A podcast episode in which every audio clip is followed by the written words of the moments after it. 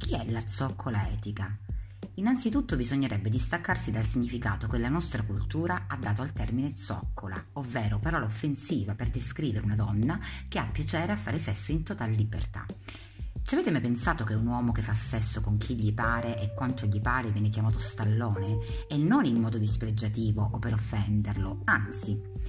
Anche io in passato mi sentivo offesa se venivo insultata con questa parola, sei una zoccola. Sì, se zoccola significa essere libera di scopare a destra e a sinistra con chi mi pare, allora sì, sono una zoccola. Sono tra quelle donne femministe che invece di non usare più questo termine perché è considerato offensivo, se ne vuole riappropriare, perché sono convinta che il cambiamento del linguaggio faccia parte della lotta femminista.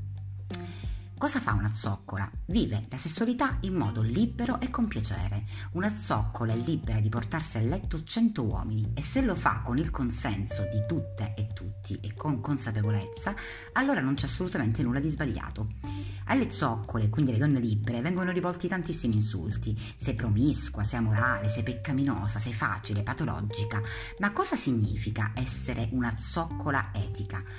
Per una zoccola etica è molto importante trattare bene le altre persone e non urtare i sentimenti altrui. Le zoccole etiche credono nel consenso, ovvero una collaborazione attiva che sia benefica per le parti coinvolte.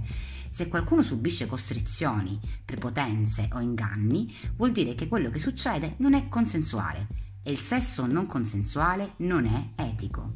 Le zoccole etiche sono oneste, con se stesse e con le altre persone, riflettono molto per comprendere le emozioni che vivono, sono consapevoli di ciò che fanno e rendono partecipi la, il o i propri partner. Chi può essere una zoccola etica?